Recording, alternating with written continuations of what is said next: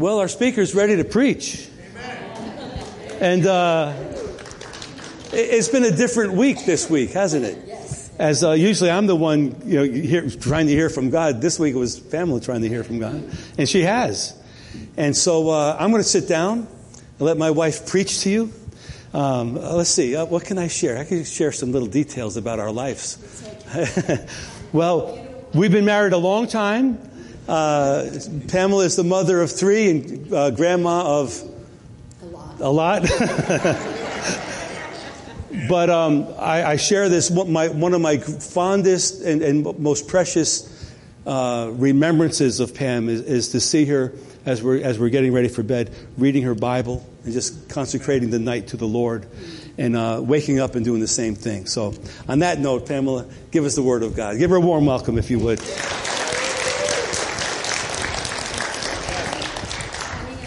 Oh.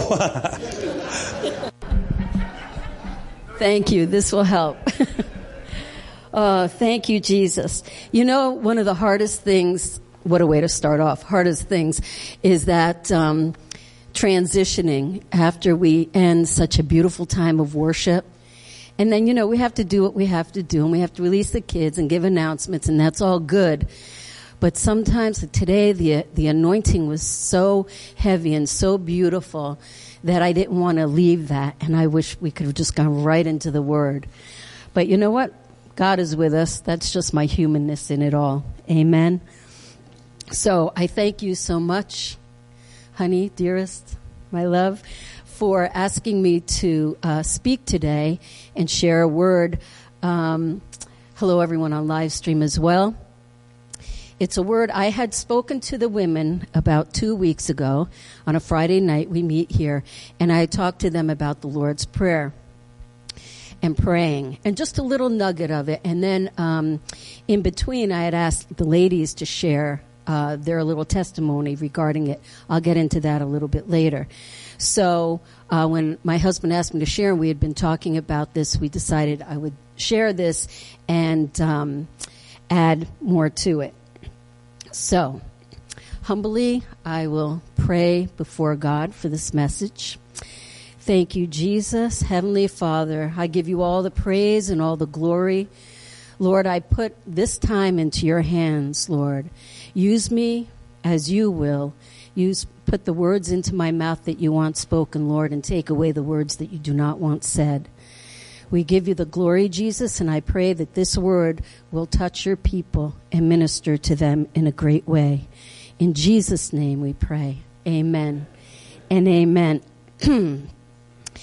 so, um, I have a very important question. How is your prayer life? So you could think about that for a minute. How is your prayer life?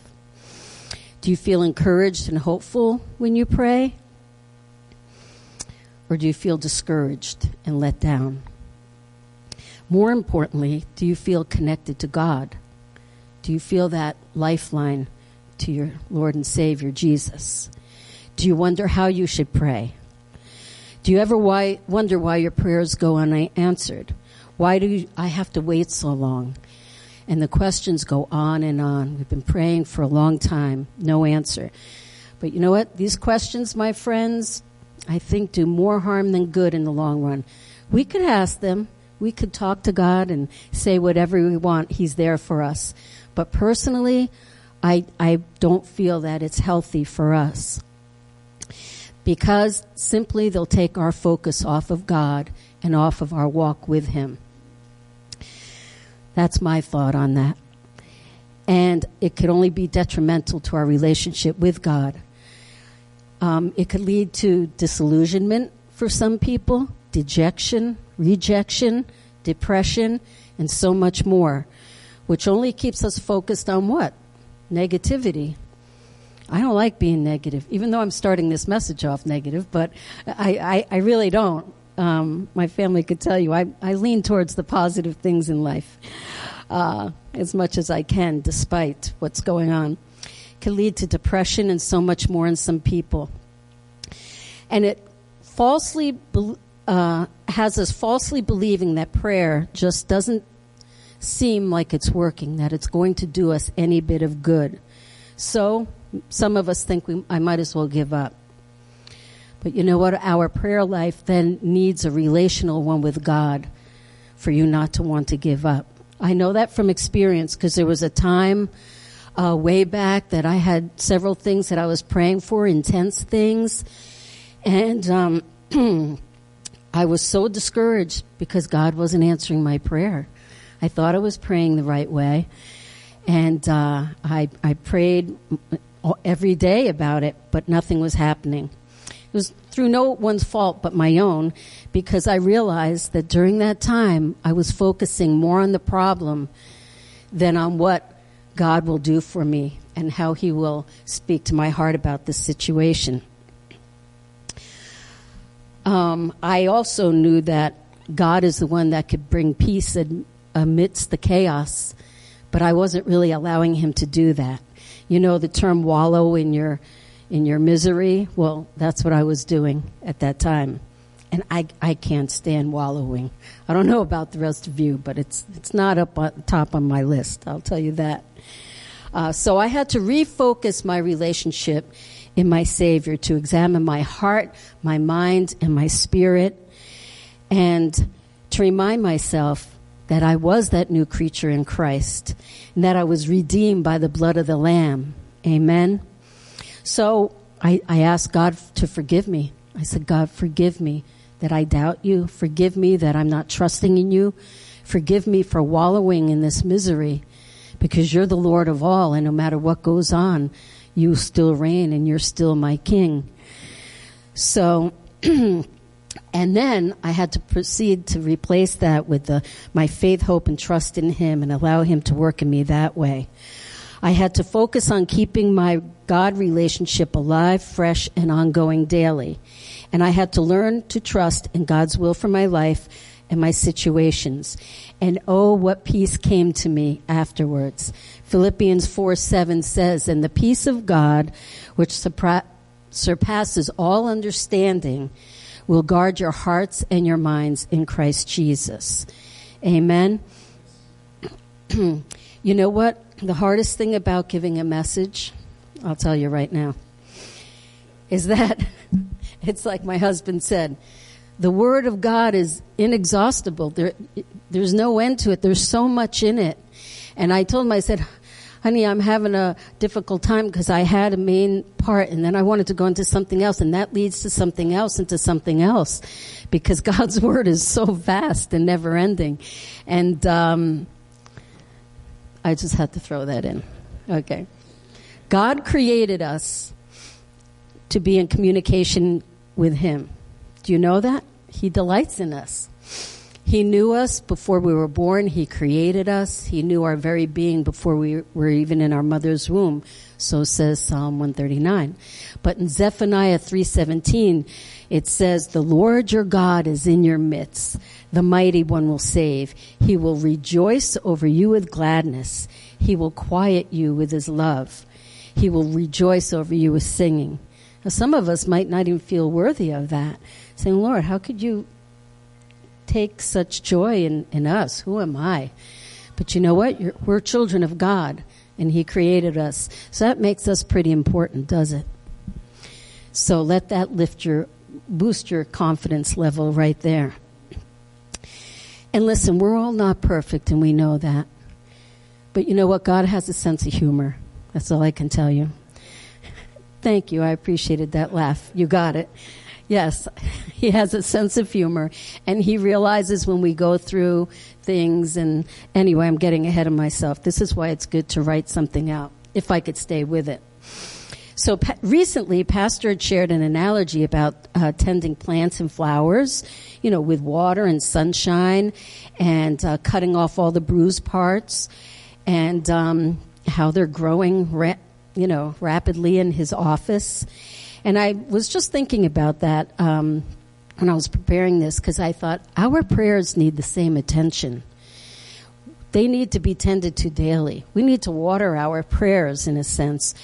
Because what are our prayers? Our prayers are communication with our Heavenly Father, the one who created us, the one who is singing over us.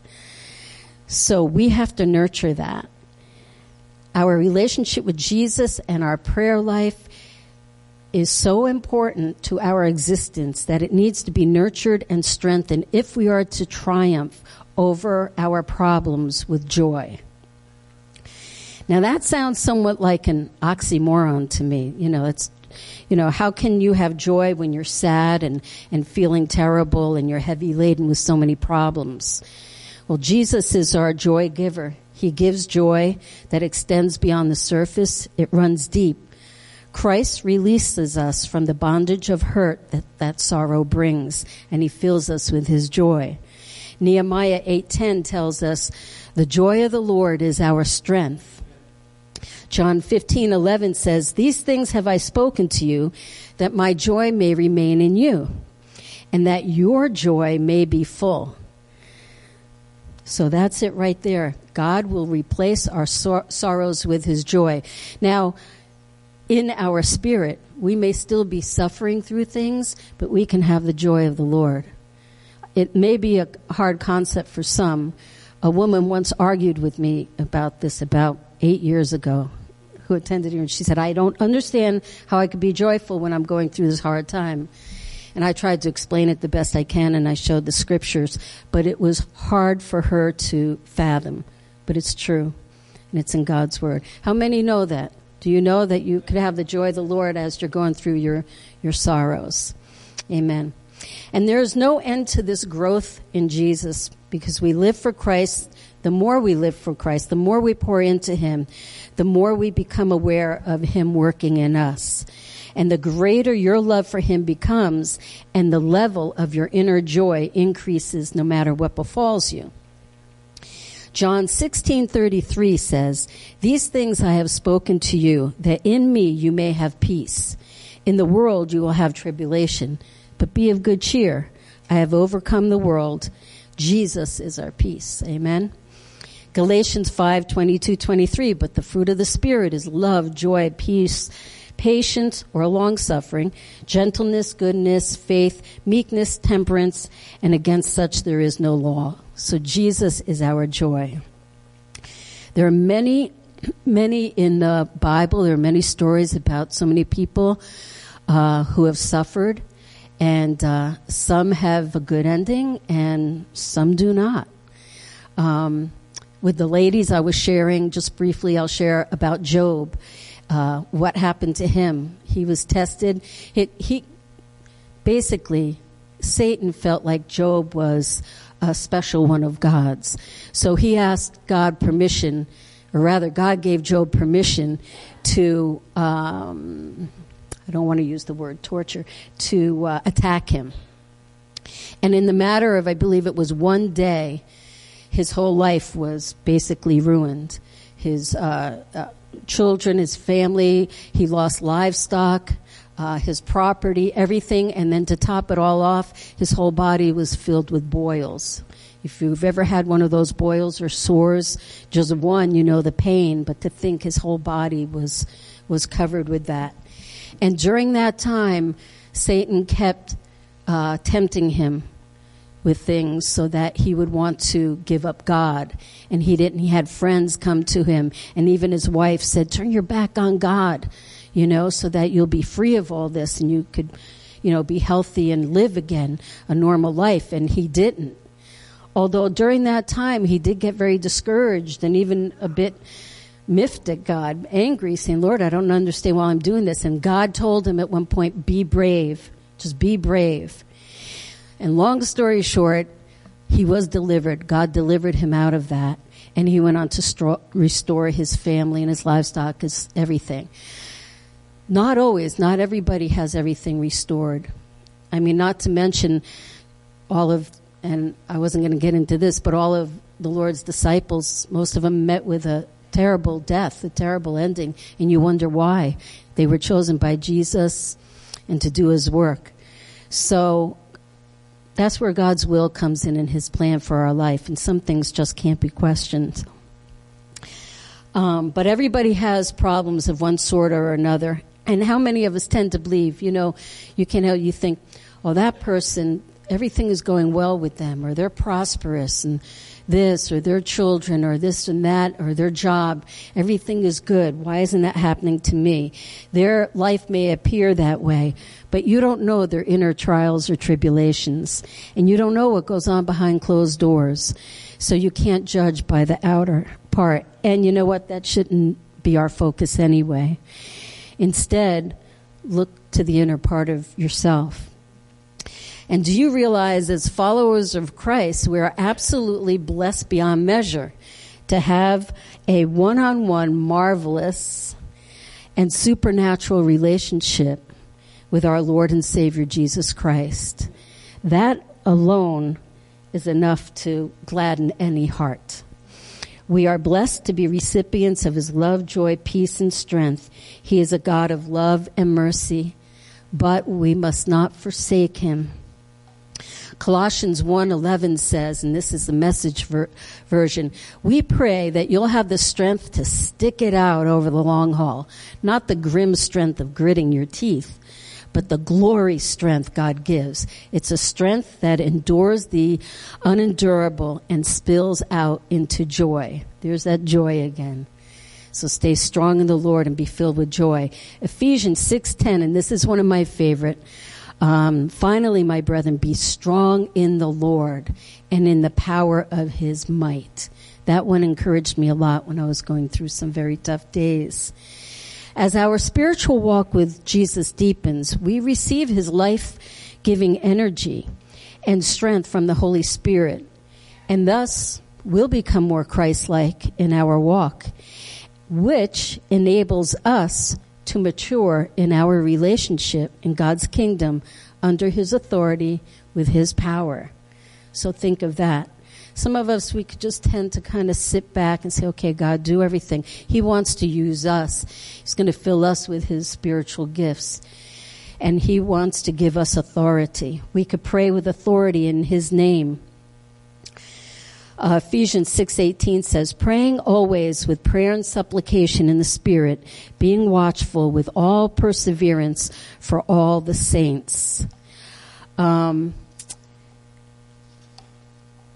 immerse yourself in God, the Holy Spirit, His Word, because even though your ad- adverse circumstances may not change immediately, and perhaps ever in this lifetime, our view will change. And I think Pastor mentioned it just earlier during worship.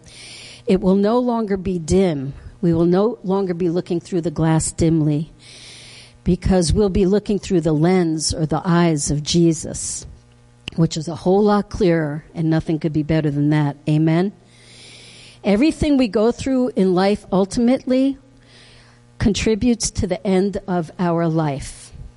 How? Because if we've chosen to accept Jesus as our Lord and Savior and we are living to, for Him, we are given the promise of eternal life, eternity in heaven, and we will receive the crown of life.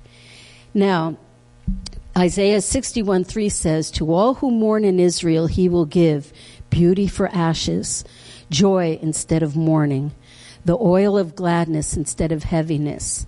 For God has planted them like strong and graceful oaks for his own glory. Amen. We sing that scripture, beauty for ashes. In fact, Stacy, did we sing that last week, I believe? And it's a beautiful, beautiful song. But, you know, sometimes we sing phrases and you may not realize what it means.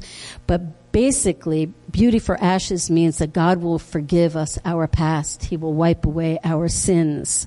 And then He will place a crown upon our heads. And uh, the Hebrew word for beauty refers to a headdress, such as a crown, that only the high standing in those days or the upper echelon were allowed to wear. But God says He is going to give all of us a crown of life. Amen. Romans 1:12 Blessed is the man who endures temptation for when he has been approved he will receive the crown of life which the Lord has promised to all those who love him. So we simply can't live a productive and fruitful life without nurturing and having intentional connection and a relationship with our heavenly Father. Well, the good news is that Jesus provided a guide and personal instructions for our prayer life by giving us the Lord's Prayer found in the book of Matthew. But before I address that, I was just going to share a little bit of my life, my little bit of testimony, tiny, tiny little bit, because uh, it has to do with these verses. So, okay, so I grew up in Harrison, New York. Way back, no, I'm not going to go back that far. I'm kidding. But they have great pizza in Harrison, New York. I have to tell you, I had to throw that in. Great pizza. Um, but anyway, there's so much to tell. But in a nutshell, my mother had a pretty strong faith in God despite her hardships, growing up in an orphanage. I may have shared that in her three marriages and just life was tough on her, but she made sure that we went to church up the block to St. Gregory's Catholic Church. And then we went on, and I went to the public school down the street. I attended the CCD catechism classes uh, on Thursday afternoons, and I heard many Bible stories, but no in-depth biblical teaching. That was very limited. Either that or my ears were closed to it because maybe because I was young and who knows? I just didn't. I didn't know, or at least I don't remember hearing about having a personal relationship with Jesus Christ. I don't remember anyone saying you could ask him into your heart. Doesn't mean that wasn't taught me, but I don't recall it. But however, as all good Catholics do, I had to memorize the Lord's Prayer. And that turned out to be a lifesaver for me. And it carried me through some very difficult times. Uh, one instance that I'll share is, you know, growing up, I had asthma, and uh, and now, you know, I have the allergies and whatnot. But uh, my asthma was very bad growing up, and um, there was this one incident, and it was really my first. In- well, I'm jumping ahead of myself. Let me tell you what happened. I was about eight, ten years old, and it was a very hot and humid summer day, and I was struggling to breathe. And I was sitting at my bedroom window. I can remember. My sister Valerie's here. She knows. Uh, trying to get whatever air I could into my lungs. We didn't have air conditioning. Didn't want a fan in the room because that blow. If you have allergies, you know you don't want the fan blows dust and pollen and everything. So that wasn't going to help. My inhaler I had. This is back in the '60s. All I had was a little inhaler. God. Anyway. So the inhaler was on empty, and I was frantic. And I began praying and praying in my mind. I couldn't talk because I was just gasping for air. And then I started reciting the Lord's Prayer in my mind too. And I was begging God to help, begging Him. But nothing but still hot air outside with none coming through the window. When all of a sudden, there's that word, suddenly, out of nowhere, cool, fresh air. It was almost like a tunnel of air.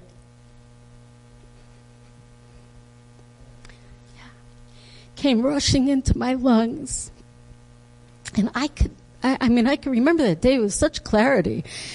And uh, I was able to take some deep breaths and get relief. And I remember afterwards, or just at that moment, really, I sensed in my mind, in my heart, my spirit, that God heard me. He heard my pleas. And He sent that rush of cool, fresh air, not the hot, humid, sticky air. And I knew it was God because there was not a hint of, of cool air or a breeze right afterwards. After my lungs cleared, it went back to the hot, still humid air. And I remember, I mean, I was just amazed. I was uh, just in awe of what had happened. And I will never ever forget that day. That action by God, or perhaps He sent His angels, I don't know. But that cool air relieved a young girl's struggle to breathe, but more than that, it helped her belief, my belief in God, to be stronger. Amen. and it, it really helped to change my life. It sounds so simple. So you got some cool air, but you know what? When there was no cool air to be had, and for a young girl calling out to God and praying the only prayer I knew, that was a miracle. So anyway, I believe my limited knowledge of God and His Word as time went on did keep me from getting into things, you know, the drinking, the drug scene and everything else. And yes, with friends, tried cigarettes. I said, I don't want to. I have asthma. Oh, just try. Well, I hardly got one puff and I was practically dying. So they didn't, you know.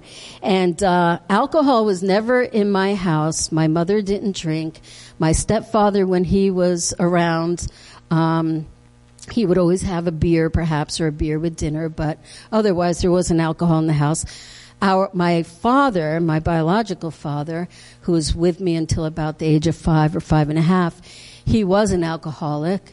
I have a few memories of that, but um, I loved him. He was a good man, but he he did struggle with that. So in any case, I wasn't really drawn to it, and I always felt deep in my heart I should stay away from it. I just knew it wouldn't be please God at all, nor my mother.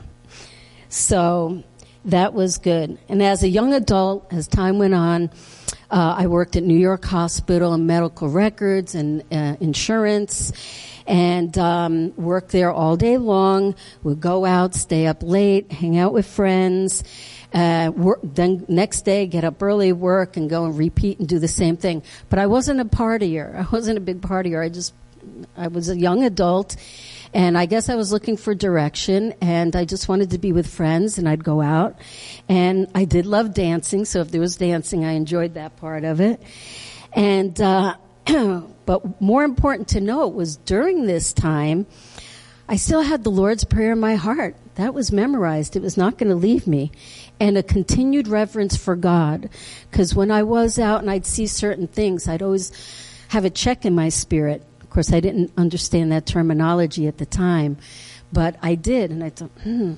And I always felt a little on the outside of everybody. I mean, you wouldn't think so. We were all friends, but just inside of myself, I just felt like that perhaps that wasn't where I should be. So, um, anyway, my mother be- had begun um, attending charismatic Bible study at this time, and she gave me the Good News Bible, which is a modern version, and she thought I might like to read that.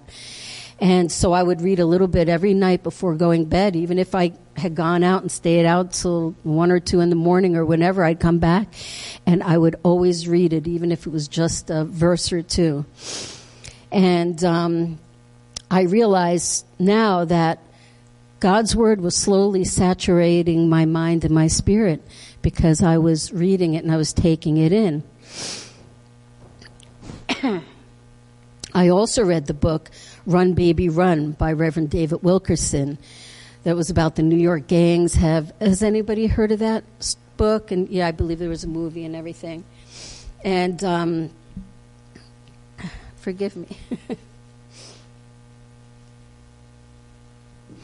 Sometimes you don't realize what God has done in your life until you start talking about it. And uh, then it hits you. So, anyway, um, it, the book is about New York gangs, and the main character was about Nicky Cruz and how he was. Uh, a, really violent gang member, but long story short, he gave his heart to the Lord because Reverend Wilkerson went and preached to all the kids there and was trying to help them. So anyway, um, I heard around this time that I was working, going with, out with friends and everything. This is in 1975. Okay, so you have to think back. I heard, I don't know how I heard it, I, because, you know, we didn't have text, we didn't have Facebook back then. Maybe there was a poster somewhere. I heard that he, Nicky Cruz was going to be speaking at the Rye Presbyterian Church, and that was in the next town over. So I decided I want to go there, but I went by myself. I didn't tell anybody. I just went. And Nicky Cruz spoke to us, and at the end he asked, "Who wants to accept Jesus into your heart?" To meet him in the side chapel. So I thought, okay, I'll get. I still wasn't quite understanding everything, but it, it I was very interested. So I was one of the few that got up and we went into the side chapel. And there he talked some more and then he went around and he laid his hand upon each of us and said a prayer uh, to receive Jesus. And I knew that something very different had happened. It wasn't earth shattering, you know, in, in any, you know, balls of fire going off or anything. But I, I felt such a sense of peace in my heart and my spirit. And you know what? I liked it. I felt like this is what I'm, I'm looking for. I like this. And I, I, I felt different. So soon after that, I met this boy named Ricky.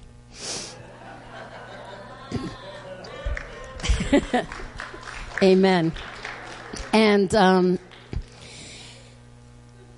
and I really and we eventually accepted Jesus together. I can't even go into that story because that will take too long. Uh, so that's a story for another time. But anyway, the point of this short testimony is that no matter what I was going through during my early years, I knew that I could recall that amazing scripture to mind. It was the only one I knew, but I could call it to mind. It was called the Lord's Prayer, as it came to be known as. It was the only scripture that I had memorized at the time for some reason, maybe we weren't taught to memorize other ones. I have no idea. All I know is I had that one in my heart. And uh, little did I know that that tiny but powerful bit of God's Word that was memorized at an early age and in my heart all during my childhood and into my young adult years was just the beginning of what God had planned for me. I may not have understood even the implication of all the words of the prayer um, and what it meant. But I've since come to know and to experience the power of God's word. So, amen, and thank you, Jesus, for that. And I have. glory to God. Hallelujah. Hallelujah. I have three scriptures to share about this experience. Psalm 119:11, your word I have treasured in my heart that I might not sin against you. Colossians 3:16 let the word of Christ richly dwell in you with all wisdom teaching and admonishing one another with psalms hymns and spiritual songs singing with thanksgiving and thanks thankfulness in your hearts to God. Philippians 4 6 don't worry about anything instead pray about everything. Tell God what you need and thank him for all he has done. So think of the Bible as your guide, like a compass. It provides direction for your spiritual journey and helps you navigate through the roads of life. Um, the powerful Lord's Prayer is found in Matthew chapter 6, verses 9 through 13. James, you could put that up. Oh, if you could read that. Um, the background, I just want to give you a little background to this prayer. Matthew 6 is the second of three chapters uh, containing his Matthew's telling of Jesus' Sermon on the Mount. Uh, it's one of the few chapters in the Bible that is entirely composed of the words of Jesus. And I thought, when I read that part, I, I had to, I looked again. I said, oh, boy, it really is. They're all in red. So that was something. Uh, the primary theme of Jesus' teaching is uh, so far in, in the book of Matthew is how God the Father cares about the hearts of his people, not just their outward actions. Thoughts and attitudes can be sins as much as action and deeds. So, Jesus points out that even though good deeds must be motivated by, motivated by sincerity, in order to be truly righteous, putting on the appearance of piety being religious in order to earn the praise of others is not pleasing to God. In there, Jesus warns the people not to be hypocrites in your prayers. And he tells his listeners to pray privately and behind closed doors where no one could hear. And they should trust their Father to hear and reward them instead. However, and I, I love howevers, Jesus' point is not to denounce all forms of public prayer. He wants us to be able to pray out loud with one another. But in this case, Jesus is speaking about the motivation. What's your motivation behind praying out loud? Legitimate prayer is not a performance in front of other people. Those who pray in order to press, impress others are not pleasing God. That's found in Matthew 6, 5, and 6. So, Jesus gave the people a prayer guide, which became known as the Lord's Prayer. But it's not a prayer that he is praying. Jesus isn't praying this prayer. It's his guide. It's an outline for believers explaining the right attitudes and components of prayer. So Jesus introduces this prayer in verse 8, one verse ahead of this, and I quote, In this manner, therefore, pray. And then if you'll say it with me, we'll say the Lord's Prayer together. Our Father, who art in heaven, hallowed be thy name. Thy kingdom come, thy will be done on earth as it is in heaven.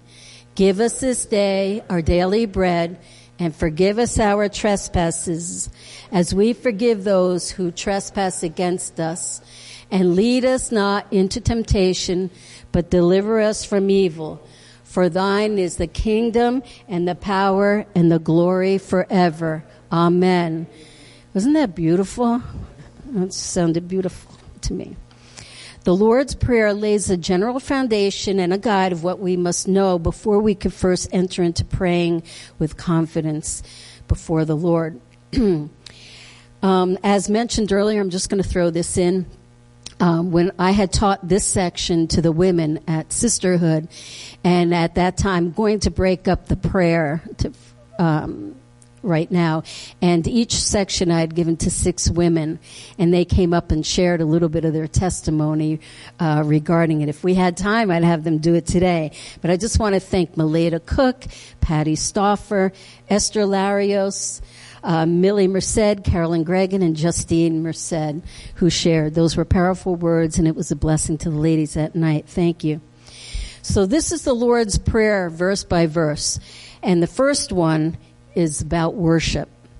In verse 9, Jesus begins with, Our Father who art in heaven, hallowed be thy name. Who is he? He's Adonai, the Lord of Lords, our majesty, King of kings. And you know there are hundreds and hundreds of names for our God. Uh, God is our preserver, the Father of our Lord Jesus Christ and of us in Him, His children by adoption and grace. You know, take note that Jesus doesn't have us start off the prayer asking Him for things. Instead, He challenges us to acknowledge and worship our Heavenly Father first and foremost. This approach oh, can only begin from a place of relationship and should begin there rather than a place of requests. It can only happen when we have a personal relationship with God. We've accepted Him to be our Lord and Savior, our Redeemer, the one who knew us before we were formed in our mother's womb. We were created to worship Him.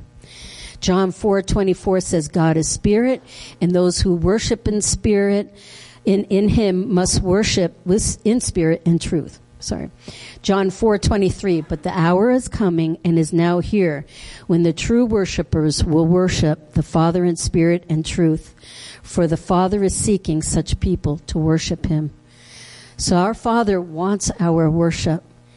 And, and it doesn't matter if you can't sing or you can't hold a tune because that has nothing to do with it. He wants to hear your voices. And if all you want can do is cry out, praise you, Jesus, and you don't want to try to have it in a melody, do that. He wants to hear your voice praising him. Number two is God's will. Excuse me one second.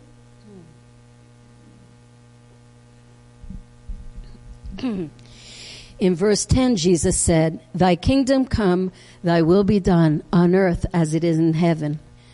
He is the God who sees us, the God of wisdom. You know, Reverend John Wesley once said, the famous John Wesley, he, I believe that was in the late 1700s, early 1800s of his ministry, somewhere around there. He said, May your kingdom come quickly and swallow up all the kingdoms of the earth. Amen. And I read that and I thought, oh, yes, Lord. But he was praying that more than 150 years before we are now, and look what we're going through. We live in a fallen world filled with much evil, destruction, and grief, which is happening now in the in Ukraine, and our hearts go out to those people. But Jesus makes it clear that God can still accomplish His will on earth. He can heal us, revive us, take away our tears, strengthen and guide us. We would do well to ask, what is your will, Father, for me today? for this moment? for this situation. We think we know more than God a lot of times, don't we? And I don't mean to sound blasphemous, but in reality, I think we do because um, we think, well, Lord, you know what? Well, look, I'm confessing. There have been times I've told the Lord what I think would work best. And, and I don't mean that I did. I've said, Lord, you know what I think? And if you could just touch their heart now and then this and then that and all fall into place like a puzzle. I like doing puzzles. Maybe that's why. And all I know is I'm glad that our Heavenly Father has a wonderful sense of humor. That's all I can say. I have to go back to that because I'm sure he's laughing and shaking his head saying, Pamela, Pamela, how could you? What are you thinking? You know, what are you thinking? Um, but amen. Praise God for that. So I say, forgive me, O Lord, not my will, but your will be done. God will give us the de- desires of our heart if it is in line with His will. Amen.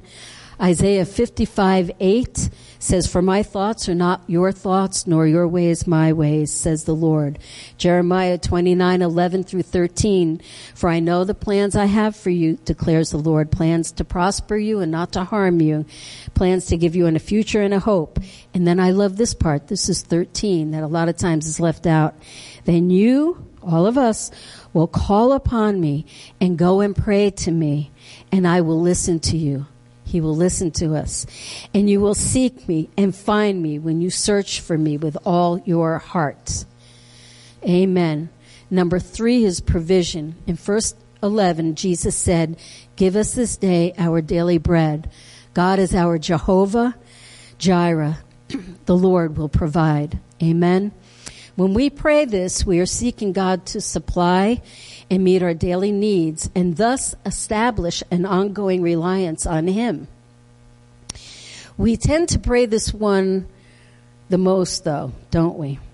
But without a lot of times offering praise or asking God's will first, and we had already touched on that. Uh, the moment we become self-reliant, we abandon the provision made available through prayer. God is our supplier. God gives us what we need, not always what we want. Be anxious for nothing though, and just trust Him. Philippians 4 6 says, Be anxious for nothing, but in everything in, by prayer and supplication with thanksgiving, let your requests be known by God. Proverbs 3 5 through 6 says, Trust in the Lord with all your heart and lean not on your own understanding. In all your ways, acknowledge him, and he will direct your path. Amen. And number four is forgiveness. That's a big one. Yes. In verse 12, Jesus says, and forgive us our trespasses or our debts, our sins, as we also have forgiven our trespassers or our debtors, those who have sinned against us. God is our Redeemer, our merciful God, the God of love and mercy. Extending forgiveness keeps our hearts soft towards God and the people in our lives. Um, I just want to say, sometimes some of us could be a little too, uh, we could be too harsh. We could do, be too critical, always quick to point out the faults in someone else or a situation. Aren't we? That's, that's our sinful nature. We all do it at one point or another. But, um, God would rather we didn't. So, uh, Jesus later says in verse 14, paraphrase that if you forgive people their trans- trespasses, debts, sins, then your heavenly Father will also forgive you. And if you don't, then neither will he forgive you, us. So it's good to forgive others because otherwise we won't be forgiven. John 1 John 1 7 says the blood of Jesus cleanses us from all sin. Romans 12, 19 through 21, vengeance is mine. I will repay, says the Lord. To the contrary, if your enemy is hungry, feed him. If he is thirsty, give him something to drink. For by so doing you will heap burning coals on his head. Do not be overcome by evil, but overcome evil with good. I remember first learning that scripture and saying, Oh, really? I have to do that? I have to feed my enemy? And then when you really think about it, you think, yeah, it, in a sense, I, I, don't know if I should say this, but you know the saying, kill them with kindness. I'm thinking that's probably where that saying came from. Someone read the word and put it into their own words. Kill them with kindness, with love. Well, forget the kill part. So anyway, Matthew 5, 44 through 55. Love your enemies and pray for those who persecute you so that you may be sons of your Father who is in heaven. And that's a tough one. Really it is to pray for those who your enemies and who are your enemies? Maybe those who have done you wrong, those who have talked about you, those uh, your boss at work, um, your relationships, someone who's done you wrong in some way or another. So now we'll go to five. Number five, temptation. In the first half of verse 13, Jesus instructed us to pray and lead us not into temptation, but deliver us from evil. He is the God who sees me. He is our rock. A regular habit of prayer and our relationship with Him gives us the spiritual strength to overcome the temptations and win the battles often afflicting us. I'm not going to go into what temptations are because you know what? Temptations could be t- tiny little things to, hmm, I want that piece of chocolate there, but I, I shouldn't have it now, to really great ones that I don't even want to start to say because there's no end to them, but you know what it is. A temptation basically is anything that you know you shouldn't do and that many times would just bring sorrow to, to God and hurt you in the long run. Um, he makes a way of escape so we may be more than conquerors through his love. So I think that if God is in you, then being constantly aware of his presence around you should and hopefully will help you avoid saying or doing something that will be detrimental to your walk with him, falling into some temptation of sorts.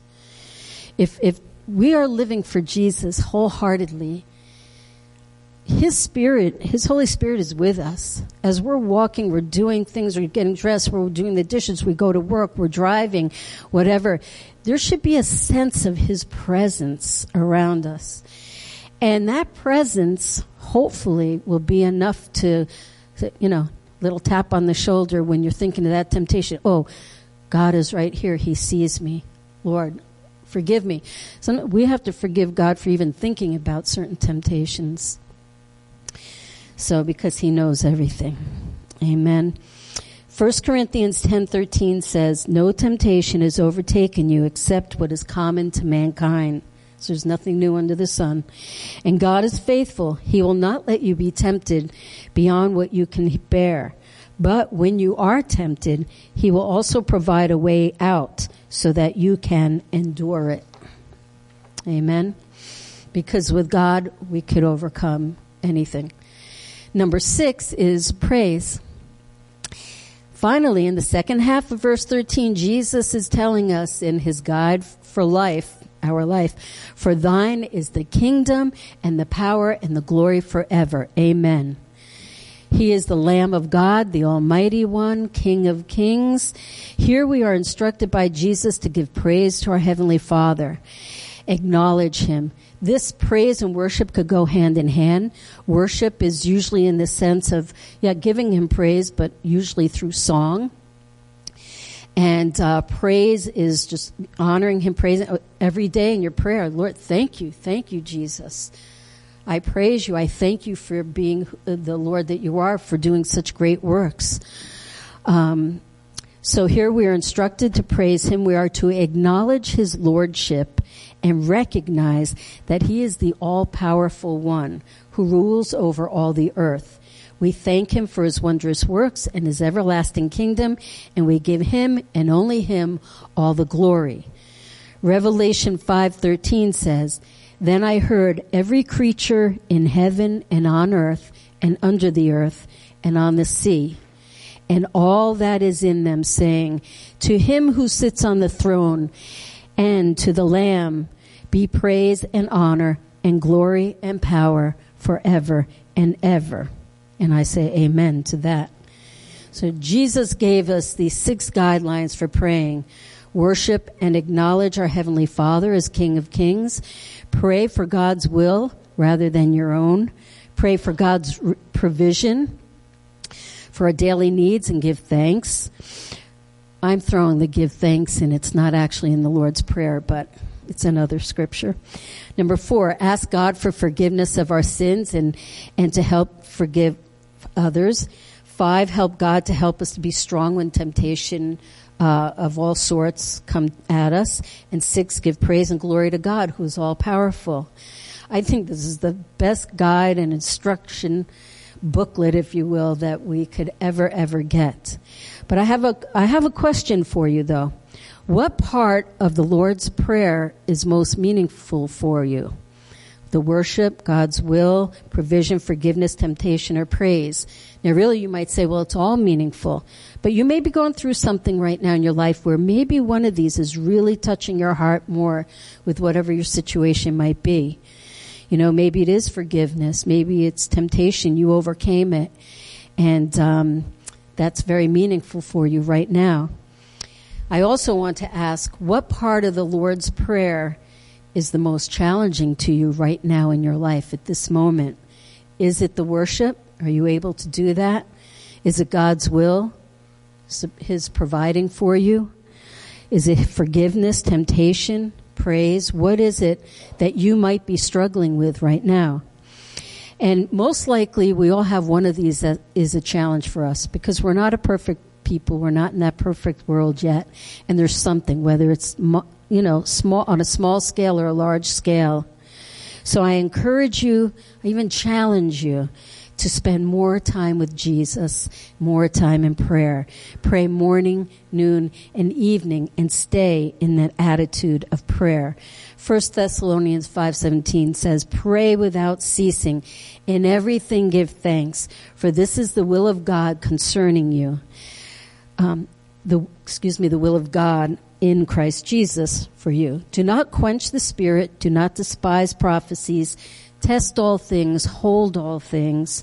Hold fast to what is good. Abstain from every form of evil. So, and just quickly, um, I don't know how long I've been speaking, but okay. So just what's that? Okay, well, just quickly, I'll say uh, we know that all prayers are not answered immediately. Do we know that? Some prayers take days, weeks, months, even years. And some may not be answered at all. And that's sad. And maybe not in our lifetime, but that's the reality of it. Our relationship with God is ultimately not about our current day to day life. That's part of it. He's in every part of our life, but it's ultimately about our souls and in eternity. So keep eternity in mind and it will help to put a lot of things into perspective. I'm sure my pastor husband will go into detail on some of that. I hope I'm presenting it correctly. But regarding prayers too, I want to say that there are times when we can't find our own words to pray. And I don't know if you've been there, but I have plenty of times because usually um, you're going through a very intense time, discouragement, pain, or distress, or praying for somebody that you truly care about who's going through this. And we need the prayer of supplication, which is a desperate prayer, prayer asking, pleading with all humility, essentially begging God to intervene like I had when I was a child with all of our heart. In Daniel 9:18, he was pray, said a prayer concerning their city that was in a lot of turmoil, and he asked God to to listen and to turn his eyes towards them to see their desolation and their loneliness and bleakness. And he went on to say, for we do not present our supplications before you because of our righteous deeds, but because of your great mercies. So he came humbly to God. Oh God, I'm doing so great, so I need you to help me now. No, they were doing terribly, but they, they knew that God is a God of mercy and he needed him. I have a small book. I was going to share something, but I think we're running out of time. But it's a devotional uh, called A Diary of Private Prayer uh, by Professor John Baillie, written in 1936 in Scotland. I think some of you know it. My husband had shared it. Uh, on and off during his Bible studies. But there's morning prayer and evening prayer. And when I've read some of these, as I've gone through it, it really humbled me because how many of us when we, for instance, and I'll just share this, when we're going to sleep at night, do you say a prayer and do you say, Lord, forgive me for today if I, if I have done anything wrong, even if you can't recall anything. Was it a look you gave someone? Was it an attitude? Was it a bad word? Was it something, whether it was little or big? Forgive me, Lord, before I go into sleep. Be with me. And, and then he changes and, and thank you so much, Lord, that I got to experience this little bit of happiness today. Or I watched my family. And so that's a blessing. But there are many devotionals out there. Stacy had given us a beautiful one called Every Moment Holy. And there's so many devotionals, but they have written prayers. And so I'm saying all of that to say, stay in the attitude of prayer. And if you're not able in your distress to actually pray or you feel like you're done with your actual prayers, read the prayers and it will bless you. But stay in that attitude of prayer um, because sometimes when our angst is just so, so great, all we can do is cry out the name of Jesus, right? Have you ever done that? You were so desperate, you were so distraught, you just said, Jesus, I need you, Jesus. And then at other times, maybe all you did was whisper. You said, Jesus, I need you. And he's so powerful that just saying his name, he will be there for you and he will hear you. So don't give up on that. So that at the name of Jesus, every knee should bow. So the good news, people, is that Jesus Christ is still the light of the world and he will have us follow him and he will not have us walk in darkness but to walk in his light and know that he has that crown of life for us and he has prepared a place in heaven remember that the lord's prayer begins with worship and acknowledgement of the one who gives life and ends with acknowledging god's executive power all, over all of us and over this earth so I want you to remember that and take that. Sometimes we could get tired. We could just get, fall into a sense of, uh, well, I'll just use laziness. I can't think of the word I want, but we need to be sharp. We need to be alert because our enemy is on the prowl. Our Almighty God, though, and I'll end with this, can transform your despair into hope, your sorrow into joy, and your defeat into victory. Amen. And our prayer becomes a reality, our faith becomes a reality. I'm sorry, when we are no longer see ourselves as someone defeated. God does want, not want us to be defeatists or to be defeated by the enemy or any sin. Uh, because the Holy Spirit is within us and He gives us the power and he enables us to conquer and to triumph. Romans 12, 12 says, be joyful in hope, patient in affliction, faithful in prayer. So if you could please stand and we'll say this together. Romans 12, 12. Say it with me. Be joyful in hope, patient in affliction, faithful in prayer. Amen. And I also at this time, I know Pastor had an altar call earlier, but if anybody here has been just thinking about it, or you just want help with your prayer life, you just want a prayer set over you to strengthen you for your walk with God, please come forward, please, or just raise your hands and we'll pray with you. Thank you, Jesus. Thank you. Thank you for the hands raised. Amen. Thank you. Actually, I think we all, I'm raising my hand because I, every day is a new day. And some days we may feel stronger in the Lord and other days we don't. And maybe on those days, who knows what it is that could be bringing us down. But we we need to be refreshed each and every day in our walk with Jesus, repent, and he will redeem us. Amen. Father God, Heavenly Father, we worship you, Lord. We give you all the praise and the glory, Lord. We thank you, Father, for giving us life. We thank you for being the King of Kings, Father. We thank you, Jesus, for filling us with your presence, Lord. We thank you, Father God, for filling us with more of you. We thank you, Lord, for your will to be done. We thank you for providing us and giving us our daily needs. We thank you, Lord, for forgiving us our sins. Thank you, Jesus. We thank you for keeping us from temptations, Lord God. And we thank you, Lord, that we are able to praise you and give you all the honor and all the glory. In Jesus' mighty name we pray. Amen and amen.